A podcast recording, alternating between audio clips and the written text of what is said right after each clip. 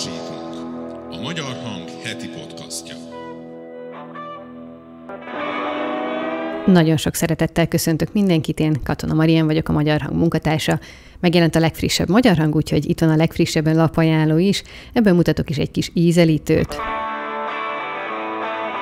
Teljesen beleszorult a magyar közélet ebbe a NER, ellenzék, Orbán, Gyurcsány kettős tengelyre arra számít, hogy majd a, a, az ilyen nagyon komoly dékások azt fogják rá mondani, hogy a Fidesz embere, Fidesz oldaláról azt fogja megkapni, hogy ő Gyurcsány embere, és szerintem ameddig ez így van, addig az azt is jelenti, hogy, hogy valamit mégiscsak jól csinál. Mindenki a szemében a szomszédja, mondjuk Orbánista lesz, vagy Gyurcsányista, és már nem is egymás látják a hétköznapi embert. Ez a politikai méreg, ami mindenkibe beleívódik, ez van jelen mindenhol. De ennyire politikus alkotás ritka, ami tényleg a körülöttünk lévő politikai élettel foglalkozik, a politikai megosztottsággal. Ahogy megszokhatták, ezúttal sem csak a konkrét írásokról lesz szó, hanem beszélgetünk is azokról a szerzőkkel, így például a Magyar Hang címlapos interjújáról, ami Vona Gáborral készült, itt az új párt kapcsán fogunk egy kicsit beszélgetni, némileg rendhagyó lesz a műsor, hiszen én készítettem az interjút, vagyis Hutter Marianna fog most ezúttal kérdezgetni, de itt lesz Lakner Dávid is vele a magyar film helyzetét és lehetőségeit fogjuk egy kicsit elemezni. Mielőtt belekezdenénk a lapajánlóba, arra kérem önöket, hogyha még nem tették, akkor iratkozzanak fel YouTube csatornánkra, hogy ne maradjanak le egyetlen műsorunkról sem. Ebből egyébként hetente már hatot is készítünk. Ezek egyik ez a lapajánló, amivel nyilvánvaló célunk, hogy érdekessé tegyük az újságot, hogy úgy gondolják, hogy szeretnék elolvasni a benne lévő cikkeket, ezért meg is vásárolják a lapot, ha pedig igazán tetszik, akkor elő is fizetnek rá. Mi ugyanis ezt mindig elmondjuk, addig tudunk újságot készíteni, illetve addig tudjuk a műsorainkat is elkészíteni, meddig vannak olvasóink és támogatóink, ezt nekik egyébként nagyon köszönjük. És akkor most az újság szeptember 15-e péntektől kapható a legfrissebb magyar hang, ezúttal 8 oldalas budai hang melléklettel, a címlapon pedig tehát vona Gáborvel egy terjedelmes interjút közlünk. Készítettünk interjút Márkizai Péterrel is, aki ugye szintén pártot alapított, és egyébként elég sarkos véleménye van Vona Gáborra, de beszélt emellett az európai parlamenti választásokról. Lukács Csaba készítette az interjút, megtalálják a labban. Konz kollégám arról írt, hogy évi több millió forintot fizet a kormánya Ferihegyi luxus váróterem fenntartására. A cikkből kiderül, hogy kihasználja ezt a legtöbbet, de rákérdeztünk arra is, hogy Orbán Viktor olyan mennyiszer veszi igénybe. Válaszok az újságban. Folytatódik a leépülő államot bemutató cikksorozatunk, a fókuszban ezúttal a jogrendszer. Albert Enikő készített egy egész oldalas összefoglalót arról, hogy miként sérül az állampolgárok jogbiztonsága, még pedig a politika miatt. Beleértve azt is, hogy vajon milyen minőségű törvények születnek, ezt is megtalálják a egy kis gazdaság. Ajdu Péter ugyancsak egy egész oldalas összeállítást készített arról, egyébként elég sok grafikonnal, hogy uniós pénzek nélkül az elmúlt 13 évben alig nőtt volna a magyar gazdaság. Forintár folyam, infláció, természetesen összehasonlítva más országokkal. Ezt is érdemes elolvasni, mert erről nem szól a propaganda. Egyébként ez is a cikk címe. Report. Tompos Ádám ezúttal felcsúton járt a miniszterelnök házának konkrét szomszédságában épült Pancsó arénában, ahol viszont most nem Orbán Viktor szotyalázott, hanem az ország legszegényebb településének foci csapatai csaptak össze. Gyerekek, éles volt a kontraszt, a labban több fotót is találnak, ezt is ajánlom. A végére pedig a környezetünkről is egy kicsit. Egyre több cég kínál ugyanis olyan lehetőséget, hogy egy kis plusz pénzért ők tesznek valamit a bolygó érdekében. Például veszünk ugyan benzint, de cserébe a társaság fákat ültet. Vonál Csaba annak járt utána, hogy vajon van-e értelme ennek, ezt is elolvashatják az újságban. És akkor a szokásos publicisztikák. A nyugat bűne a változás. Erről írt Puzsér Robert, de szó van az írásban Bajer Zsoltról, Soros Györgyről és természetesen Orbán Viktorról is. Megtalálják a labban, de a publicistával egy hosszabb beszélgetést is megnézhetnek. Ő volt a vendég ugyanis a Kompország című műsorunkban. Ezt megtalálják a YouTube csatornánkon. Az EU beteg embere, ez már Szerető Szabolcs álláspontjának a címe, az írásban pedig azt is elemzi, hogy milyen hírek jelennek meg itthon az euról, és hogyan kezelik az országot a közösségben. De ezúttal is írt publicisztikát természetesen Dévényi István, Reihert János, Verebes István is, az ő cikkeiket, illetve sok más szerző írását is megtalálják a legfrissebb magyar hangban, most pedig jöjjenek a beszélgetések. Most pedig köszöntöm én is a nézőket, én Hutter Marianna vagyok, és most én fogok egy rövid időre a műsorvezetői szerepbe bújni, ugyanis Katona Marian készített egy nagyon izgalmas interjút Vona Gáborral, úgyhogy Marian, kérlek mesélj erről. Így van, hát ezt talán mindenki hallotta már, hogy Vona Gábor bejelentette, hogy pártot alapít, ez a második reformkor nevet viseli, meg volt már az úgynevezett zászlóbontó kongresszusuk is, eddig talán semmi új nincs is ebben, tehát hallgatóink azt gondolom ezzel tisztában is vannak, de akár a bejelentéssel, akár a zászlópontó kongresszussal szerintem nagyon sok kérdés generálódott, tehát hogy nagyon sok kérdésre nem adott választ Vona Gábor, úgyhogy meg úgy voltunk vele, hogy nyilván ezeket akkor mi szeretnénk neki feltenni. Az interjú eleve úgy indul, hogy ő 2018-ban mint miniszterelnök jelölt szállt ki a politikából, ezért én lényegében azzal kezdtem, hogy akkor ez azt jelenti, hogy most újra miniszterelnök akar lenni. Vona Gábor erre válaszolt is, most nem lövöm le a poént, de mindenféleképpen egy érdekes választ adott, ami, ami további kérdéseket generált még ebben a témában. Te régóta vagy be a politikai újságíró, ami azt jelenti, hogy nem most találkoztál először Vona Gáborral, találkoztál vele egyébként például 18-ban is, amikor ő aztán ugye a választások után úgy döntött, hogy inkább teljesen kiszáll a politikából és civil szerep felé indul el. Te, amikor láttad az öt évvel ezelőtti Ivona Gábort, meg a mostanit, mi a különbség? Látsz változás? Mik voltak akkor a benyomásaid róla, meg mik most? Mert hogy kicsit kívülről nézve eléggé furcsának tűnik, hogy az az ember, aki egyszer gyakorlatilag kiégve és um, hát választáson rosszul szerepelve ott hagyja a politikát, ott hagyja a pártját, az valahogy most úgy érzi mégis, hogy, hogy ő ezt megint szeretné folytatni öt olyan év után, amikor azt látni, hogy a Fidesz gyakorlatilag nem rendíti meg semmilyen um, komolyabb sorscsapás, meg a saját hibáig lásd infláció. Igen, hát akkor a kérdésed elejével kezdem, hogy, hogy mi változott az elmúlt öt évben. Hogyha őszinte akarok lenni, nem sok változást vettem észre. Ugye 2018-ban már a úgynevezett a néppártosodott jobbik volt, és ennek az elnöke volt volna Gábor. Én ehhez képest túl nagy különbséget nem látok. Nyilván a 2010-es évek, 10-es évek elejéhez képest ott jelentősebb, tehát ott volt ugye a, a, a nemzeti radikális vonal még, akkor volt ugye rengeteg vállalhatatlan nyilatkozata, itt antiszemitizmus, rasszizmus, minden, ami, ami rossz szóba került. Egyébként az interjúban is beszélünk erről, hogy bevallom, én azt gondoltam, hogy a néppártosodás idején már túl vagyunk ezen, hogy, hogy Vona Gábornak ezeket meg kell magyarázni a 68 szóra is, de egyébként úgy tűnik, hogy nem, mert most a visszatérése után is meg kell magyaráznia ismét ezeket a dolgokat. Én annyira hosszan nem is tértem ki erre, viszont egy dologra nagyon kíváncsi voltam, hogy ők ugye korábban azt mondták, hogy bizonyos bűnelkövetési formák kizárólag a cigányságra jellemzőek, és ezt nevezték ők akkor, a 2010-es jobbik cigánybűnözésnek. Jegyze meg, a műhezánk most is használja ezt a kifejezést, és nagyon kíváncsi voltam, hogy Vona Gábor továbbra is így gondolja-e, hogyha nem is a cigánybűnözést használja, cigánybűnözés szót használja, de hogy továbbra is ez az álláspontja, hogy, a, hogy bizonyos bűnelkövetési formák csak a, a romákra jellemzőek egyébként erre válaszolt is, illetve még egy pillanatra itt a, a nemzeti radikális múltjából, abban az időben nagyon gyakran érte az a vád a jobbikot, hogy Oroszországból finanszírozzák, és erősen orosz barát. Ez talán egyébként nem is volt annyira vád, hiszen maga Vona Gábor is többször volt kint Moszkvában, én fel is hoztam neki az interjúban egy olyan tárgyalását, amelyen többek között Alexander Dugin mellett ül. Őt ugye Putyin fő ideológusaként szokták emlegetni, és itt az euroatlantizmus, illetve az eurázsiai fákja ilyenekről beszél. Nyilván ezt is meg kellett kérdezni, hogy eltelt ugyan tíz év, vagy talán valamivel több is, mint tíz év, tehát akkor egy igen komoly orosz barátpolitikát jelenített meg, hogy vajon ezt továbbra is így gondolja.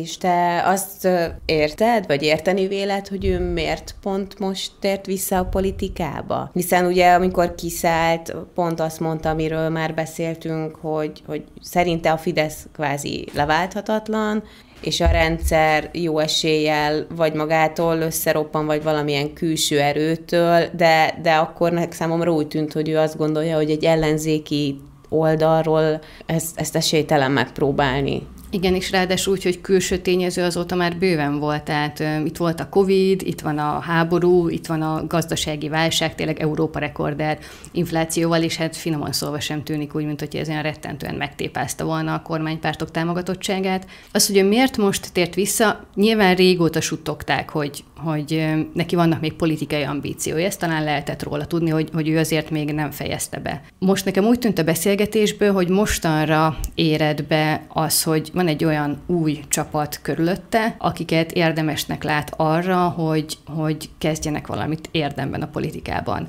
Tehát egyébként ezt el is mondja az interjúban, hogy nagyjából száz fő a második reformkor alapítógárdája. Most egyébként az a céljuk, hogy, hogy ezt a szervezetet igencsak feldúzasszák, és ez a száz fő, ez nagyjából 30-as korosztályból verbuválódik, de bőven vannak, ahogy mondta, 20 is, sőt azt mondta, hogy ő a maga 45 évével már szenyornak számít ebben a közegben, de azért vannak rajta kívül néhányan, és ahogy beszélgettünk, tényleg látszott rajta igazából a lelkesedés, hogy, hogy ő lelkes ezek miatt a fiatalok miatt, nyilván bennük van még a tűz, a, a lendület, mint ahogy egy 20-as, 30-as éveiben járó fiatalban ez normális esetben benne is van, és úgy látom, hogy egy kicsit ez a flow viszi őt.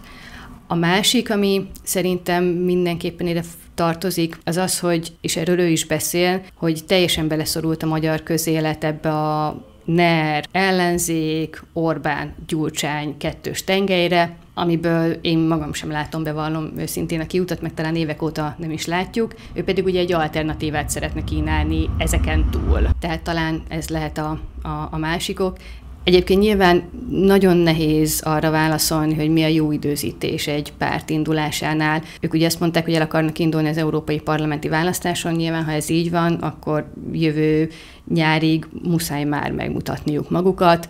Azt az majd az idő eldönti, hogy ez jó döntés volt-e, vagy korai esetleg. Már említettem, hogy régóta vagy belpolitikai újságíró, és nagyon érdekelne a véleményed, hogy ugye most megjelent Vona Gábor ezzel a kezdeményezéssel, de hát nem tudom, ott van Jakab Péternek az új pártja, Márkizai Péterék is új pártá alakulnak, Újhelyi István, Mesterházi Attila. Igen, felsorolni is nehéz, hogy hány ilyen kezdeményezés van, de látsz-e ebben több potenciált, vagy hogy ez szerinted esetleg életképesebb lehet-e, mint, mint azok, amikről már tudunk? Erre most még azért én nem mernék válaszolni, nyilvánvalóan lesz majd az idő eldönti. Minden esetre Vona Gábor szerintem több szempontból is más, mint itt az előbb felsoroltak. Egyrészt ő már vezetett pártot, ezt pontosan tudjuk róla, ráadásul nem is kicsit, végigcsinált vele számos választást, levezényelt ugye a jobbikban egy néppártosodást is, ami azért szintén nem volt konfliktusoktól mentes, tehát hogy neki ilyen irányi tapasztalata mindenféleképpen van. A másik, ami miatt van a Gábor szerintem egy kicsit kilóg a sorból, hogy, hogy őt tényleg nem lehet besorolni sem az Orbán, sem a Gyurcsány oldalra, legalábbis szerintem. Ugye már Kizai Péter is ugyanezzel indult, ő is azzal kezdte, hogy nem csak a kormányt akarja leváltani, hanem az ellenzéket is, de hát láttuk, hogy ez finoman szólva is csúfos kudarcot vallott. A többiek azért helyek közel valamennyire besorolhatók valahova, tehát Újhelyi István, Mesterházi Attila, ők ugye mind a, a baloldalról jöttek. Jakab Péter talán még egy kicsit kicsit kilóg a sorból, de, de Vona Gábort én azt gondolom, hogy egyik oldalra sem lehet így egyértelműen oda tenni. Erről egyébként az interjúban is beszéltünk, hogy arra számít, hogy majd a, a, az ilyen nagyon komoly dékások azt fogják rá mondani, hogy a Fidesz embere, Fidesz oldaláról azt fogja megkapni, hogy ő Gyurcsány embere, és szerinte ameddig ez így van, addig az azt is jelenti, hogy, hogy valamit mégiscsak jól csinál. És akkor itt még megemlítenék egy dolgot, hogy Vona Gáborék ugye számos konkrét témával jöttek elő, tehát ahogy ők fogalmaztak, ügyek mentén akarnak politizálni, és egyébként ebben vannak kifejezetten fontos témák, tehát a, ilyen például a prevenció, az egészségügyi prevenció, de ilyen a herbál elleni küzdelem is például. Nem állítom, hogy most ezek az ország top 5 problémájában benne vannak, viszont az kétségtelen, hogy ezekről beszélni kell, és az is kétségtelen, hogy, hogy mások ezt, ezt ennek nem nagyon adnak hangot. Tehát ez is egy kicsit megkülönbözteti, de így összességében az, hogy, hogy vajon több potenciál van-e benne, hát az majd legkésőbb 2026-ban szerintem kiderül. Mert több témát mondtál, amit érintesz az interjúba. Tudnál még párat említeni csinálóként, hogy miért is olvassuk mi ezt el. Igen, egyébként ez egy igen hosszú, terjedelmes interjú.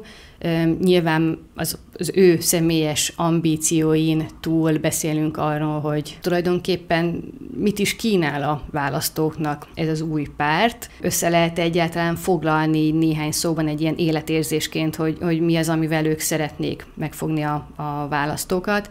Hosszan beszélgetünk arról, hogy vajon honnan van pénzük hiszen nyilvánvalóan egy párt működtetéséhez pénz kell, no pláne, hogyha ők most belekezdenek egy kampányba, ahhoz pedig még több pénz kell. Úgyhogy, úgyhogy ezt, ezt hosszan, hosszan kérdezgetem tőle, hogy miből telik mindenre, Egyébként azt is megkérdezem, hogy ő maga miből él. Talán ez is fontos lehet, illetve talán egy kicsit pikáns ez a, a mi szerepünkből, de azt ugye tudni, hogy Simicska Lajossal ő egyszer már együttműködött 2018-ban, ezért most is adta magát a kérdés, hogy vajon Simicska Lajostól kapnak-e bármilyen pénzt, vagy megkeresték-e, vagy találkoztak-e. Ez is kiderül az interjúból néhány ilyen politikai celep, hogyha szabad ezt a kifejezést használnom, is szóba kerül, már Kizaj Péter például. Itt talán annyit elárulok, hogy hát nem, nem a legjobb véleménnyel nyilatkozott már Kizai Péterről, de kiderül az interjúból az is, hogy Siffer András, akivel őt korábban többször összehozták, hogy majd ők biztosan együtt csinálnak pártot, hogy vajon van-e rá esély, hogy Siffer András csatlakozik hozzájuk. Illetve megkérdeztem azt is, hogy akár az európai parlamenti választásra ad-e egy olyan fajta tétet a voksolásnak, mint 2018-ban tette, ugye akkor akkor ő mondta azt már jóval a választások előtt, hogy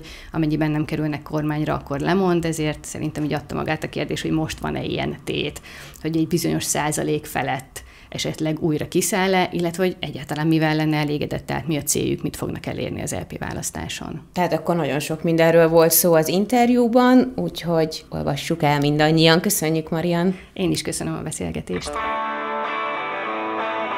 És akkor vissza is vettem a műsorvezetést, közélet után egy kicsit a kultúra területére evezünk, de azért egyébként a közélet sem marad el. Itt van velem szemben Lakner Dávid. Szia, köszönöm, hogy eljöttél. Szia, köszönöm én is. És akkor ezután a felvezető után nagy szeretettel várjuk, hogy te miről írtál most. Reis Gábornak a Magyarázat mindenre című új filmje több írásomban is felmerül, illetve hát Vicsor Bence kollégánk írt kritikát a múlt heti számba róla. Ezt most Miskolcon a Cinefesten lehetett látni, illetve Velencei Filmfesztiválon volt a premierje, ahol egy nagyon fontos díjat is kapott a szekcióján belül, a legjobb filmdíját kapta. Ez már csak azért is rendkívüli, mert Magyarországon ez a film nem állami támogatásból készült, viszont a szlovák állam adott rá támogatást, ezt Bence ugye meg is említette a cikkében, hogy ennyivel lapunkkal párhuzamba állítható. Reis Gábor nem is pályázott ezzel a filmmel a Nemzeti Filmintézetnél, mert úgy gondolt, hogy nem is kapna rá pénzt, azért mert egy nagyon politikus és nagyon politikus közéleti alkotás. Ugye készültek az elmúlt években is ilyen filmek, ott volt mondjuk a Kilakoltatás, ami egy nagyon jó film lett, és nagyon jól reflektál a közéletre, de ennyire politikus alkotás ritka, ami tényleg a körülöttünk lévő politikai élettel foglalkozik, a politikai megosztottsággal, Általában mondjuk egy filmben is szokták mondani Orbán Viktor, vagy Gyurcsány Ferenc, vagy bárkinek a nevét, mert van egyfajta óvakodás a filmesekben e, ennyire közvetlenül reflektálni a mindennapokra. Itt viszont ez tényleg arról a világról szól, amiben mi érünk, azokról a politikusokról beszélek, akiket mi ismerünk, tényleg azok a megosztottságok vannak, ki Fideszes, ki ellenzéki, ki hordta a kokárdát már 2002-ben csak azért, hogy a Fidesz támogassa ezzel, ki volt ezzel szemben, aki ezzel nem szimpatizált, szóval ilyen kérdésekről szól a film, és ez kifejezetten újdonság erőnek hat sokak számára. Kicsit akkor szubjektíven te látod ezt a filmet? Neked egyébként Igen, tetszett? igen, Miskolcon láttam, jó volt nagyon, bár két és fél órás, ami egy kicsit hosszú. De egyébként nem volt annyira érezhető itt, tehát nem volt annyira probléma ezzel. Szerintem jó film volt, érdekesen reflektál a napjainkra, és bár sokan attól tartottak, hogy ez biztos valami fajta ellenzéki propaganda film lesz, de igazából egy nagyon kiegyensúlyozott alkotás, amit még akár inkább lehetne azzal vádolni, hogy ilyen kényesen kiegyensúlyozott, mint azzal, hogy ilyen ellenzéki propaganda lenne. Tehát tényleg ezt a megosztottságot mutatja be, hogy mennyire eldurvulnak a közéleti viták. Mindenki a szemében a szomszédja, mondjuk Orbánista lesz, vagy Gyurcsányista, és már nem is egymást látják a hétköznapi embert. Ez a politikai méreg, ami mindenkibe beleívódik, ez van jelen mindenhol. Hogyha már ennyire beharangoztuk ezt a filmet, ezt egyébként a nagy közönség hol érheti el? Október 5-től lesz majd látható a mozikban, de vannak addig is premier előtti vetítések, több művész moziban például. Mit gondolsz egyébként az, hogy, az, hogy egy film megmutat ilyen bizonyos problémákat, mint például ez a megosztottság, a, a politikai megosztottság, ez előre viheti bármennyire ennek a, azt hiszem mondhatom azt, hogy társadalmi gondnak, vagy társadalmi problémának az ügyét, vagy, vagy attól, hogy megnézzük, attól ráeszmélünk-e valamire, vagy mi lehet ennek a hatása? Hát szerintem lehetnek emberek, akik megnézik és kicsit felismerik a helyzetet, amiben élünk, kicsit elgondolkoznak erről, ilyen szempontból ez már hatásos tud lenni, hogy foglalkozunk a témával, szóba kerül, hogy ez kinek a sora egyáltalán, vagy érdemes keresni, hogy kinek a sora, és nem lenne jobb, hogyha mindenki inkább próbálna maga területén tenni ellene, hogy mikor kezdődött ez, mert ugye ilyenkor mindig elmondja valaki azt, hogy szerinte 2010-ben erre más rávágja, 2006-ot más meg erre mondja, hogy de hát már 90-ben is mi volt. Tehát erről az egész témával lehet így jól foglalkozni egy művészeti alkotás kapcsán, ami kifejezetten hasznosnak mondható. A kultúra egyébként szerinted betölti ma ezt a szerepet itthon? Tehát, hogy megmutatja a problémákat és reflektál? Hát inkább a színházakra jellemzőbb ez, hogy ilyen politikai témákat behoznak és aktualizálják a színdarabokat, ami persze nem mindig feltétlenül jó, mert van, amikor már túlerőltetik, de általában egyébként tud nagyon jó lenni, mint mondjuk Pintér Béránál, őt szokták leginkább kiemelni, hogy milyen hatásosan reflektál azokra a dolgokra, amik körülöttünk vannak a titkaink, vagy most van az új előadás a Réka és az oltatlanok, ami szintén egy nagyon aktuális darab ebből a szempontból. Igen, nem is könnyű ezekre az előadásokra igen, igen. sokszor jegyet szerezni.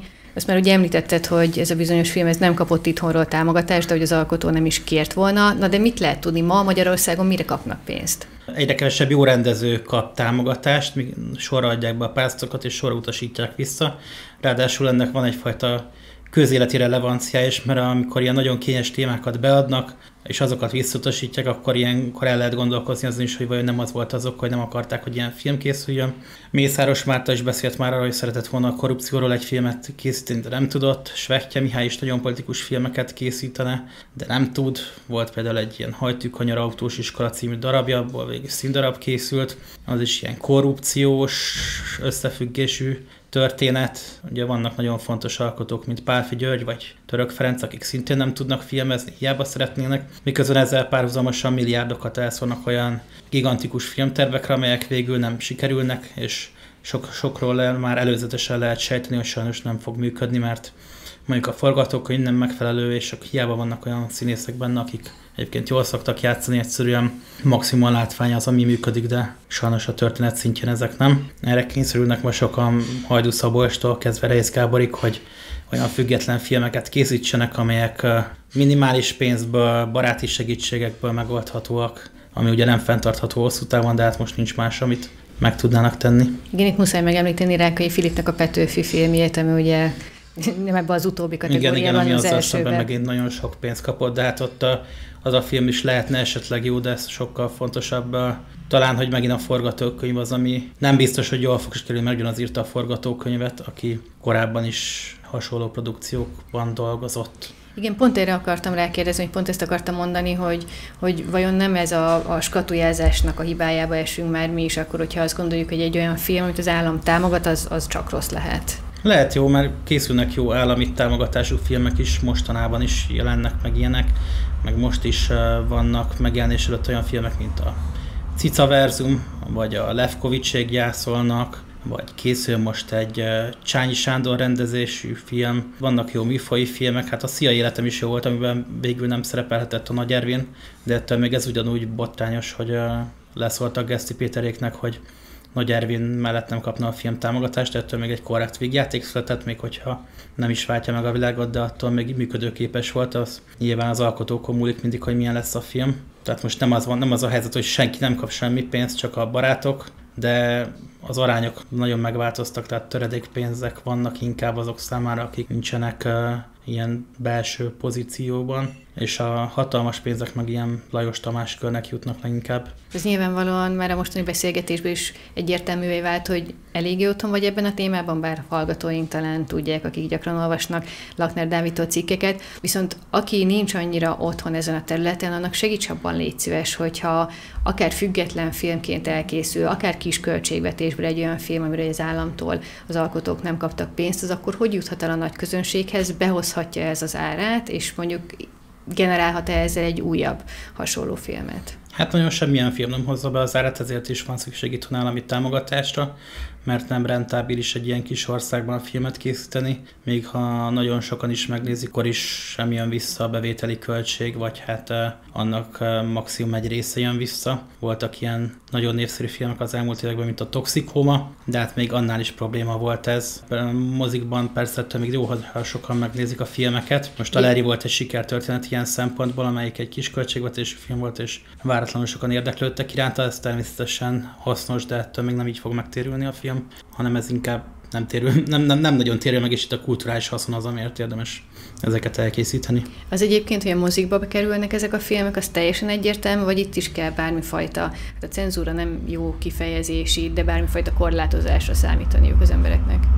Nem hiszem, hogy kellene mozikba kerül mindegyik most a állami támogatási rendszeren kívül készült filmek is. A Cinefesten volt Miskolcon a, ennek a Reis Gábor filmnek a bemutatója, nem volt ezzel semmi probléma, és egyébként a Nemzeti Filmintézet is kiemelte a Facebook oldalán, hogy milyen öröm, hogy Velencében két magyar vonatkozású film is nyert, de hát ott megjegyezték többen, hogy azért nem volt ez a gratuláció annyira, annyira mélyen szántó, tehát hogy ez csak ilyen, mintha ilyen kénytelenek lettek volna kint, de hát azért mégiscsak kiemelik, hogy ez milyen jó az a magyar film sikere, csak hát ők nem adtak rá pénzt. Ugyanez volt tavaly is, amikor egy animációs rövid film nyert, ami korábban háromszor pályázott a támogatásért, de nem kapott egyszer sem. Most tehát akkor a filmről most elég sokat beszéltünk, Lakmer Dávid sokat ír előről a témáról, mind a magyar hangba, mind pedig egyébként a hang.hu oldalra.